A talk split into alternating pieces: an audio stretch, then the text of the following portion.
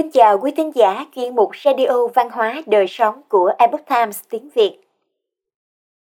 Hôm nay, chúng tôi hân hạnh gửi đến quý thính giả bài viết của Thái Nguyên thực hiện có nhan đề Duyên kiếp này có phải là quả báo của kiếp trước? Do Xuân Hoàng biên dịch, theo bản gốc lấy từ Epoch Times Hoa ngữ. Mời quý vị cùng lắng nghe. Nếu một người lấy ba chị em ruột của một nhà mà cả ba chị em đều lần lượt qua đời, thì trong mắt thầy bói, người này là kẻ khắc thêm mệnh. Nhưng lý do thật sự là gì? Chúng ta có thể thấy một phần từ câu chuyện sau. Vào những năm đầu triều đại Khang Hy, ở Hàng Châu có một người bán rau, tướng mạo chất phát, là người thật thà, anh ta ngày nào cũng đi ngang qua nhà một phú ông và bán rau cho ông ta.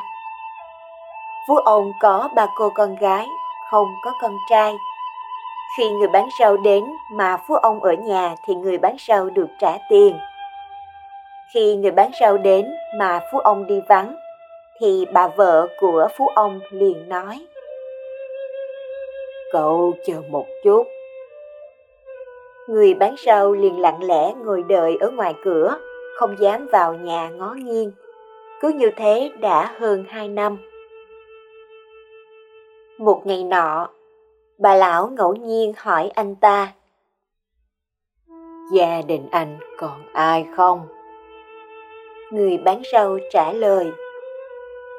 Tôi không có cha mẹ, lại ít anh em, chỉ sống nhờ ở nhà chú thím bà lão hỏi anh ta. Anh có muốn ở rễ nhà ta không? Người bán rau không dám đồng ý, nhưng trong lòng biết bà ấy có ý gì. Vì vậy khi về đến nhà, liền nói với chú mình về điều đó. Chú anh ta nói, nhà người ta sinh sống xa hoa, cơ nghiệp thâm hậu, sao không tìm được con rể tốt mà lại thích kẻ nghèo đơn thuần như cháu chứ. Chỉ là họ nói đùa thôi. Thế là người bán rau không còn nghĩ gì thêm nữa. Một ngày khác, bà lão lại hỏi anh ta. Tôi muốn tuyển anh làm con rể. Sao anh không trả lời tôi? Người bán rau bèn lặp lại lời chú của anh ta đã nói. Bà lão nói, hôn nhân nào có là trò đùa. Về nhà anh hãy đi bàn bạc với chú anh. Ngày hôm sau, người chú dẫn theo anh ta đến gặp bà lão và nói Nhà bà muốn tuyển cháu tôi làm con rể, có chuyện như vậy không?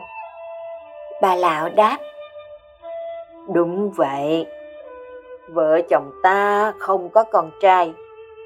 Cháu trai của anh thật thà đáng tin cậy ở rể nhà ta thì bằng như có được một đứa con để dưỡng lão rồi. Người chú nói, nhà tôi nghèo, không đủ tiền hứa hôn, tôi phải làm sao? Bà lão nói, tôi đang cầu một đứa con rể tốt, chứ không phải cầu quà đính hôn. Chú anh ta vui mừng không xiết, bèn chọn ngày lành tháng tốt lập tức tổ chức đám cưới cho anh ta với con gái cả của phú ông. Sau khi người bán rau kết hôn, anh sống rất tử tế với vợ chồng phú ông. Với thầy tử cũng rất hòa hợp và không còn phải đi bán rau nữa. Ba năm sau, con gái lớn của phú ông qua đời. Phú ông bàn bạc riêng với vợ. Con rể sống tốt, mà giờ ngày đêm đau khổ, làm sao có thể chịu được nỗi đau này? Giờ đứa thứ hai đã lớn. Nếu để nó chọn người khác làm con rể, đức hạnh của anh ta có lẽ chưa chắc đã bằng người bán rau. Nếu mà người bán rau kết hôn với người khác mà bỏ chúng ta chúng ta sau này sẽ không còn ai để nương tựa. Vậy tại sao không gả tiếp đứa thứ hai cho anh ta? Vậy là họ lại để người con gái thứ hai kết hôn với anh chàng bán rau. Qua ba năm sau, người con gái thứ hai của phú ông cũng qua đời. Cả nhà đều thương tiếc. Phú ông lại nói với vợ. Mất cả hai đứa con gái trong sáu năm, khó mà có thể chịu đựng nổi. Bây giờ đứa con gái út đã lớn, lẽ nào không lo chuyện hôn nhân cho nó? Vợ ông ta nói, sự việc đã đến bước này, tại sao không giữ nguyên như vậy? Hy vọng nhân cơ hội này, về già chúng ta sẽ có nơi để nương tựa. Vì vậy, họ lại gả cô con gái út cho anh ta. Ba năm sau, cô con út cũng qua đời. Vợ chồng phú ông và con rể cùng ôm đầu khóc. Đột nhiên có một vị sư già đến khất thực. Bà lão lạnh lùng nói. Nhà người ta gặp bất hạnh như vậy, làm gì còn có tâm tình làm đồ cúng trai tăng chứ? Phú ông giải thích. Cả ba cô con gái của chúng tôi đều đã mất. Chúng tôi già cả neo đơn, đều là oan nghiệp kiếp trước của chúng tôi.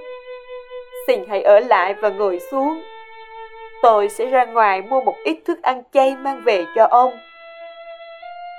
Phú ông vừa đi ra ngoài, bà lão bỗng thấy lơ mơ buồn ngủ, liền đi ngủ. Trong giấc mơ, nhà sư nói với bà rằng Kiếp trước chồng bà là lái đò, con rể bà là một thương gia giàu có, mang theo rất nhiều tiền đến Hoài An và Dương Châu để làm ăn. Anh ta đã thuê thuyền của chồng bà. Chồng bà đã mưu sát anh ta và lấy đi số tiền đó. Ba con con gái đều là khách trên thuyền. Chồng bà sợ bị bại lộ âm mưu nguy hiểm đến tính mạng, nên đã dùng 30 lượng vàng hối lộ họ. Tài sản của chồng bà đều từng thuộc về con rể bà, tại sao lại phải ôm hận và trách móc? Bà lão chợt tỉnh giấc, nhưng vị sư già đã đi mất. Sau khi phú ông quay lại, bà lão kể cho ông nghe chuyện vừa rồi xảy ra trong giấc mơ. Phú ông im lặng không nói gì, như thể ông đã mất một thứ gì đó. Sau đó, ông ấy giao lại tất cả công việc gia đình cho con rể và khuyên anh ta lấy người vợ khác. Vợ chồng phú ông đã rời khỏi nhà của mình, cuối cùng không biết họ đã đi đâu. Còn một câu chuyện khác như sau. Trong thời kỳ ngũ đại thập quốc, có một người tên là Từ Tri Hối, là con trai thứ ba của Từ Ôn, quan nhiếp chính của nước Ngô. Anh ta kết hôn với con gái của Lữ Sư Đạo, một công thần của nước Ngô. Sau đó anh ta phát hiện ra rằng cô ấy không phải là con của vợ cả Lữ Sư Đạo. Vậy nên thường hối hận không thôi, thậm chí còn nghiến răng kèn kẹt về sau, anh ta đã chuốt rượu vợ mình và giết cô ta. Cô con gái họ Lữ chết không cam tâm. Oan hồn âm thầm đi phá hoại khiến từ tri hối thân tâm bất định và sợ hãi. Ông ta bèn mời một tăng nhân đến tụng kinh để giải trừ tai họa, xua đuổi tà ma. Tăng nhân thay từ tri hối cầu nguyện, xin oan hồn cô gái họ Lữ tha thứ. Cô ấy nói, Tôi không thể tha thứ cho anh ta. Tôi nhất tâm muốn báo thù rửa hận. Sau này từ tri hối đi trấn giữ Giang Tây. Ở đó hơn một năm mà không thấy cô gái họ Lữ xuất hiện nữa. Ông ta rất vui mừng, nghĩ rằng mọi chuyện đã kết thúc. Tuy nhiên một ngày nọ, khi gia nhân của từ tri hối từ Hoài Nam trở về, họ bắt gặp một chiếc thuyền sặc sỡ dưới lòng sông. Trên thuyền có một người phụ nữ đang ngồi. Khi chiếc thuyền đến gần thì thấy đó chính là cô gái họ Lữ. Khi nhìn thấy họ, cô ấy nói Hãy quay lại nói với tướng công của các ngươi rằng Hãy giữ gìn bản thân cho tốt. Ta bây giờ phải đi nơi khác rồi. Cô vừa nói vừa đưa cho họ một đôi giày theo hoa, rồi nói tiếp. Nếu tướng công không tin, hãy cho ông ấy xem đôi giày theo này. Khi quay trở lại Giang Tây, họ liền đem chuyện này nói với Từ Tri Hối và cho ông ta xem đôi giày. Từ Tri Hối chưa kịp xem kỹ thì đã thấy cô gái họ Lữ xuất hiện trước mặt mình, nói rằng Ông nghĩ tôi thực sự sẽ không đến sao? Từ tri hối sau đó mắc bệnh đột ngột mà qua đời. Quý thính giả thân mến, chuyên mục Radio Văn hóa Đời Sống của Epoch Times tiếng Việt đến đây là hết. Để đọc các bài viết khác của chúng tôi, quý vị có thể truy cập vào trang web epochtimesviet.com. Cảm ơn quý vị đã lắng nghe, quan tâm và đăng ký kênh. Chào tạm biệt và hẹn gặp lại quý vị trong chương trình lần sau. Kính chúc